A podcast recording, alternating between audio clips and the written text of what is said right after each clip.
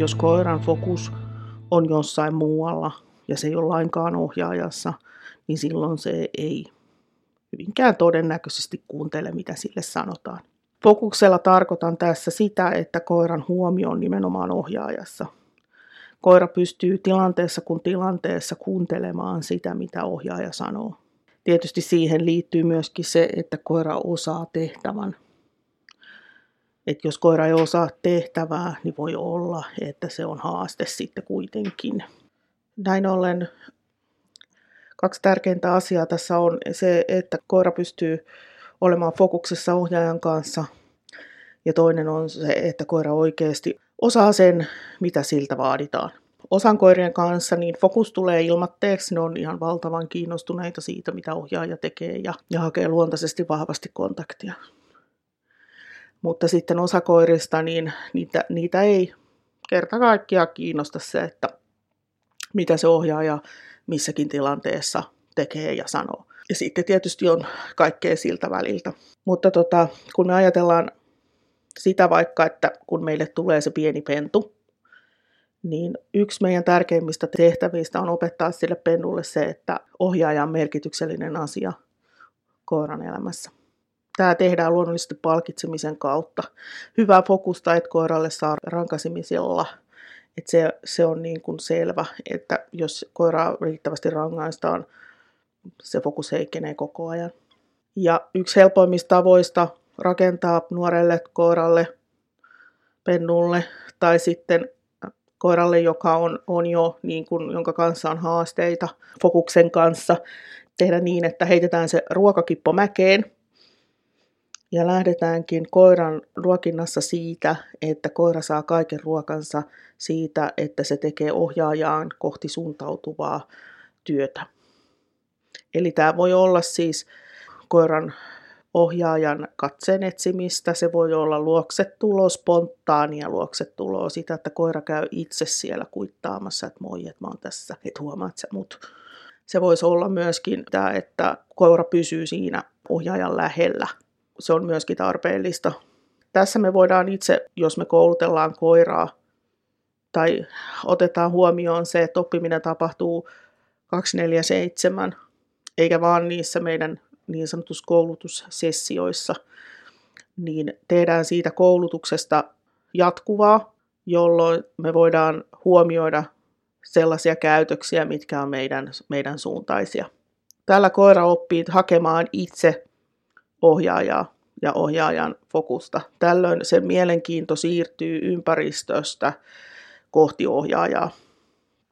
Ja tästä on paljon iloa koulutellessa ja harrastaessa. Mitä se tarkoittaa fokus kohti ohjaajaa? Siihen liittyy juurikin katsekontakti, kaikki suuntautuminen kohti ohjaajaa, ei haistelua, ohjaajan lähellä pysymistä. Sitten myöskin sitä, että koira tarjoaa itse ohjaajalle kutsua tehdä työtä. Eli koira tulee ja sanoo itse tai kommunikoi itse, että mä haluaisin tehdä sun kanssa asioita tähän ohjaajaan kohdistuva fokus, niin se estää tai vähentää kaikkia sellaisia käytöksiä, mitä me ei haluta. Esimerkiksi jos ajatellaan juurikin vaikka koiraa, joka on reaktiivinen toisiin koiriin esimerkiksi, mitä enemmän sen kanssa tehdään töitä ohjaajaan suuntautuvaan fokukseen, niin sitä vähemmän sen fokus on siellä niissä toisissa koirissa. Tähän liittyy myöskin, myöskin siihen, että kun meillä kerran on lintukoiria ja me niiden kanssa touhutaan riistan kanssa, niin että jos ohjaaja on koiralle merkityksellinen näissä tilanteissa, niin koiran fokus on vähintään osittain ohjaajassa. Tällöin siitä seuraa se, että se koira myöskin kuuntelee ohjaajaa. Mutta jos se koira kokonaan unohtaa ohjaajan olon siinä tilanteessa ja ohjaaja on merkityksellinen siinä, niin se ei myöskään kuuntele ohjaajaa. Ja sitten kun me palkitaan ohjaajaan suuntautuvaa fokusta, niin me vähennetään siinä samalla sen ympäristön kiinnostavuutta tai sitä, että se koira fiksoituu johonkin siellä ympäristössä, koska se on oppinut sen, sen käytöksen, että, että kysytään ohjaajalta. Tämä on tosi, tosi hyödyllistä lintukoirien kouluttamisessa, koska koulutus on aina prosessi, ja sen prosessin aikana me ei tarvita itsenäistä käytöstä, ainakaan kovinkaan isosti monissa tilanteissa. Et sit siinä vaiheessa, kun koulutus on edennyt ja me, meillä on luottamus siihen koiraan ja koiran kuunteluun, niin sitten me voidaan antaa sen fokuksen siirtyä sinne, sinne etumaastoon ja siihen riistaan. Mutta me on opetettu siinä samalla sille koiralle, että, mä oon tärkeä osa tätä prosessia ja mun kuunteleminen kannattaa. Kun me ollaan rakennettu sille koiralle fokus, niin meidän elämä sen koiran kanssa on paljon helpompaa. Se on selvä. Sitten kun koiran fokus on ohjaajassa, niin sen kouluttaminen on helpompaa. Ja silloin me saadaan rakennettu tällaista nopeutta, motivaatioa, oppimista, myöskin tällöin tällaiset asiat, tämmöiset sekannukset ja monimerkityksellisyydet jää pois, milloin tämä molempien itseluottamus kasvaa. Se on myöskin tämä fokus on tällainen selviytymisstrategia, reaktiivisilla koirilla, herkillä koirilla, kuumilla koirilla, kun ne oppii tällaisen ohjaajan suuntautuvan strategian, niin helpottaa sen koiran käytöstä. Tämähän me voidaan tehdä palkitsemalla koiraa.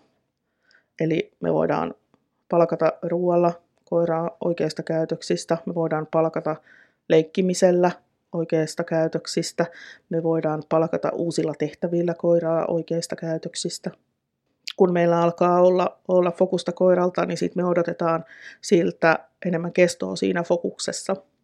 Meidän kannattaa kouluttaa siis fokus ensin kotona, siinä kotiympäristössä, ja sitten me lähdetään sitä laajentamaan, laajentamaan erilaisiin paikkoihin erilaisiin häiriöihin. Eli ensin saadaan kä- käytössä aikaiseksi, niin että se koira rupeaa itse tarjoamaan sitä. Tässä avain on justiinsa se, että se itse tarjoaa sitä että sitä ei houkutella siltä, vaan se itse tarjoaa sitä. Ja sitten kun se tarjoaa sitä, niin sitä vahvistetaan runsaasti. Ruvetaan etsimään erilaisia häiriöitä, missä me voidaan jäädä odottamaan sitä, että se koira tarjoaa itse fokusta meihin, tai sitten se pysyy fokuksessa meidän kanssa, vaikka ympäristössä on mitä. Mutta tässä ei kannata mennä soitelleen sotaan, vaan sen sijaan, että ollaan kriteeri etukenossa, niin mennäänkin niin, että me koko ajan päästään vahvistamaan suurimmaksi osaksi sitä fokusta, eli ajatellaan sillä lailla vaikka, että 80 prosenttia toistoista onnistuu, niin silloin, silloin meillä koko ajan käytös vahvistuu.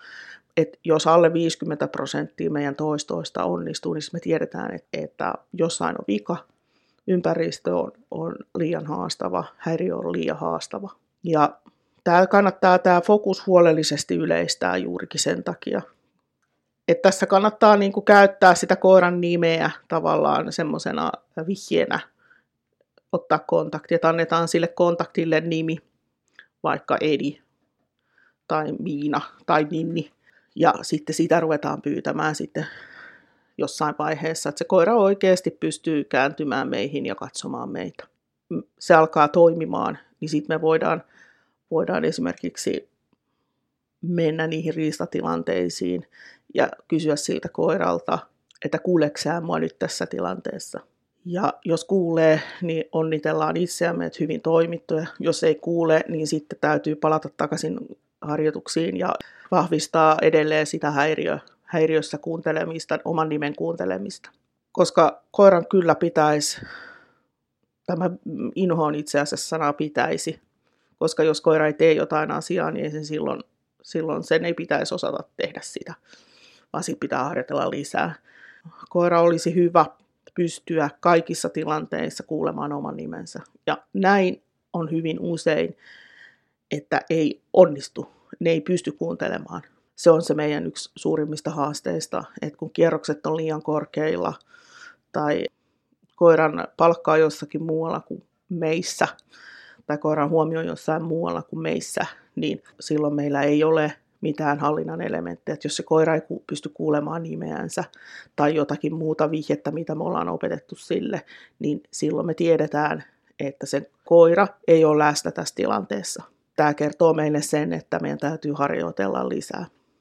Tietysti fokuksen, fokusta kun treenataan, niin pitää olla harjoitellut myöskin luopumista. Et jos koira ei pysty luopumaan haluamistaan asioista, niin silloin se useinkaan ei myöskään pysty kuuntelemaan ohjaajaa. Ja tämä tämmöinen ylösajo tai nostotilanne on esimerkiksi semmoinen, missä koiran pitäisi pystyä siitä liikkeelle lähtevästä riistasta luopumaan. Että jos ei se pysty, niin sinnehän se sitten meni, se on moro. Eikä se siinä sitten enää, enää kuuntele hevohumpan vertaa sitä, että mitä sille huudetaan. Ja sitten jos me lähdetään rankomaan sitä tässä kohtaa, niin siinä saattaa käydä hyvinkin niin, että me saadaan sinne kaikenlaista roskakäyttäytymistä ja sitten me saadaan nämä edeltävän ketjun osat niin heikkenee. Eli siinä voi käydä niin, niin esimerkiksi seisojilla, että meillä avanssi heikkenee, että siitä tulee aina vaan tahmeempaa ja tahmeempaa ja sitten loppujen lopuksi kun avanssi on tarpeeksi tahmea niin, ja, ja se liittää siihen jonkun semmoisen negatiivisen tunteen, niin, niin sitten se rupeaa blinkkaamaan niitä lintuja. Ja tämä on just se, mitä me ei haluta, Va, vaan me halutaan nimenomaan se, että se pystyy kuuntelemaan meitä siinä tilanteessa. Siihen vahvasti liittyy fokus. Eli mun mielestä lintukoira pitäisi aina kouluttaa niin, että sen mieli on osittain ohjaajan luona – vaikka se olisi siellä 250 metrissä, niin se koko ajan tietää, että missä on ohjaaja ja sillä ohjaajalla on merkitystä. Siitä fokuksen suunnasta niin kun jotkut kyselee, vähentääkö se niin kiinnostusta siihen riistaan, niin kuin sitten metsästyskäytössä, niin sitten me voidaan kyllä ajatella, että, että se metsästyskäyttäytyminen on siellä koiran genetiikassa niin syvällä, että siihen metsästyskäyttäytymisketjun murtumiseen tai hajoamiseen, niin siihen tarvii tosi paljon asioita. Siihen tarvitaan tosi raakaa, raakaa väkivaltaa tai jotain tällaista. Että semmoisella positiivisella vahvistamisella niin et pysty tuhoamaan sitä riistakiinnostusta.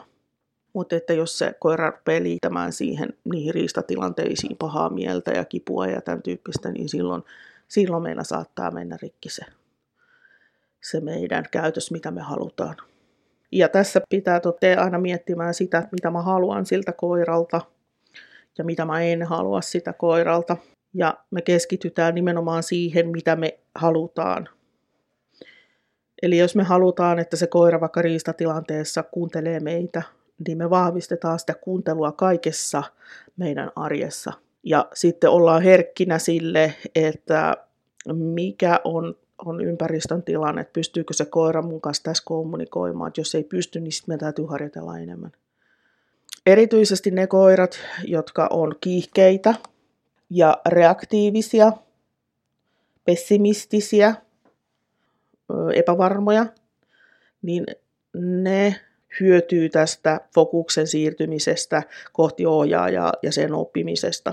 Et jos ajatellaan vaikka, että meillä on nuori uros, joka ärhentelee vastaan tuleville uroksille. Niin ratkaisu siinä usein on se juurikin, että me opetetaan se koira välittämään meistä enemmän kuin mistään muusta tässä maailmassa. Niin sitten se sieltä rupeaa tulemaan sen rähinän sijasta sitä, että se koira hakee meitä. Tämä on semmoinen tärkeä asia koiran koulutuksessa, joka olisi hyvä mieltää. Että jotta jotta me voidaan kouluttaa meidän koiraa tai me voidaan viedä sen ongelmakäytöksiä eteenpäin tai korjata niitä, niin meillä täytyy olla sen koiran fokus. Jotta se voi kuunnella meitä, meillä täytyy olla koiran fokus. Jotta se pystyy luopumaan jostain asioista, niin sen fokuksen täytyy olla sille koiralle tärkeä asia tämä fokus, se kannattaa lähteä rakentamaan jo ihan siitä pikkupentuvaiheesta. Että me ollaan yhdessä kaikissa tilanteissa. Sun ei tarvii olla yksin missään tilanteessa. sitä sitten lähdetään niin kuin intensiivisesti kasvattamaan. Sitä positiivista pääomaa siihen yhdessä tekemiseen. Tule, sieltä tulee koiria, jotka käyttäytyy hyvin, ne kuuntelee ja niillä ei ole läheskään samalla tavalla ongelmakäytöksiä. Yksi tärkeä asia on tässä nimenomaan se, että ohjaaja tekee itsestään kiinnostavan. Ja ohjaaja oppii sen, mikä motivoi koiraa. Koska jos me ei osata käyttää koiran, koiran haluamia asioita hyväkseen, niin me ei pystytä palkitsemaan sitä. Ja tähän liittyy olennaisesti se, että pikkupentuvaiheessa kannattaisi rakentaa mahdollisimman monta hyvää palkkaa sille koiralle. Nimenomaan niin, että koira pystyy syömään ja se on kiinnostunut ruuasta. Sitten se, että koira on kiinnostunut leikkimään ohjaajan kanssa, tosi tärkeää. Ja koira on kiinnostunut esineistä. Näihin pystyy tosi hyvin vaikuttaa silloin, silloin nopean oppimisen kaudella ja ennen puolta vuotta. Toki näihin voi vaikuttaa myöhemminkin, mutta se on aina vähän vaikeampaa. Mulla itsellä on ollut kokemus tästä fokuksesta useammallakin tavalla. Mulla on yksi koira, jonka kanssa fokus on tullut aivan täysin ilmatteeksi. Mä oon yhä edelleenkin sille maailman tärkein asia ja kaikki mitä mä teen sen kanssa, niin on sen kanssa sairaan siistiä. Se on tällainen valtavan optimistinen ja kontaktinhalunen koira. Mutta sitten mulla on myöskin koira, joka on kahdeksan viikkosena, mun oma kasvatti siis, todennut mulle, että mä en tarvii sua mihinkään. Heppa. Ja maastossa lähtenyt pitkälle humputtelemaan omia ja haistelemaan omia. Ja tämän koiran kanssa on koko sen eliniän niin vahvistettu sitä ohjaajaan suuntautuvaa kontaktia. Se on tänä päivänä mielestäni hyvällä mallilla sen kanssa. Mutta siihen on saanut tehdä runsaasti töitä, koska se ei ole tullut il- niin ilmatteeksi eikä se ole tullut luontaisesti. Eli aina pitää työskennellä sen koiran kanssa, mikä on tuossa meidän edessä. Ja sitten on hyvä myöskin hyväksyä, tämä yksilö on juurikin tällainen ja mä en voi sille, sille sen persoonalle mitään, mutta mä voin vahvistaa sellaisia asioita, mitä mä haluan. Joskus on tosi vaikea antaa sille omalle koiralleen anteeksi sitä, että se nyt on tollainen. Millainen se nyt on? Ja mä tunnustan itsekin, että, että koen sen tosi haastavaksi välillä, kun ne ei pysty kilpailemaan aina, aina ympäristön kanssa. Mutta että asioihin voidaan aina vaikuttaa ja se, se tekee tästä koiran kouluttamisesta niin palkitsevaa. Tässä oli nyt tämän viikon epistola. Ensi viikolla tai seuraavalla viikolla tulee toinen asia, mutta sillä aikaa kun ottelette mun seuraavaa podcastia, niin voitte käydä kotisivuilla. Siellä on muun muassa nyt saatavana keskiviikon seis-webinaarin tallenne. On myytävänä siellä verkkokaupassa. Ja sitten siellä alkaa olla kevään kursseja myöskin myytävänä. Ja sitten semmoinen asia, että jos haluaa mua tai heiniä jonnekin koulutukseen tai varata tämän koulutusta keväälle tai alkukesälle, niin nyt alkaisi olla, olla oikea aika olla yhteydessä, että ne viikonloput ei, ei sitten mene. Mukavaa viikonloppua ja kuumia piippuja. Se on moro.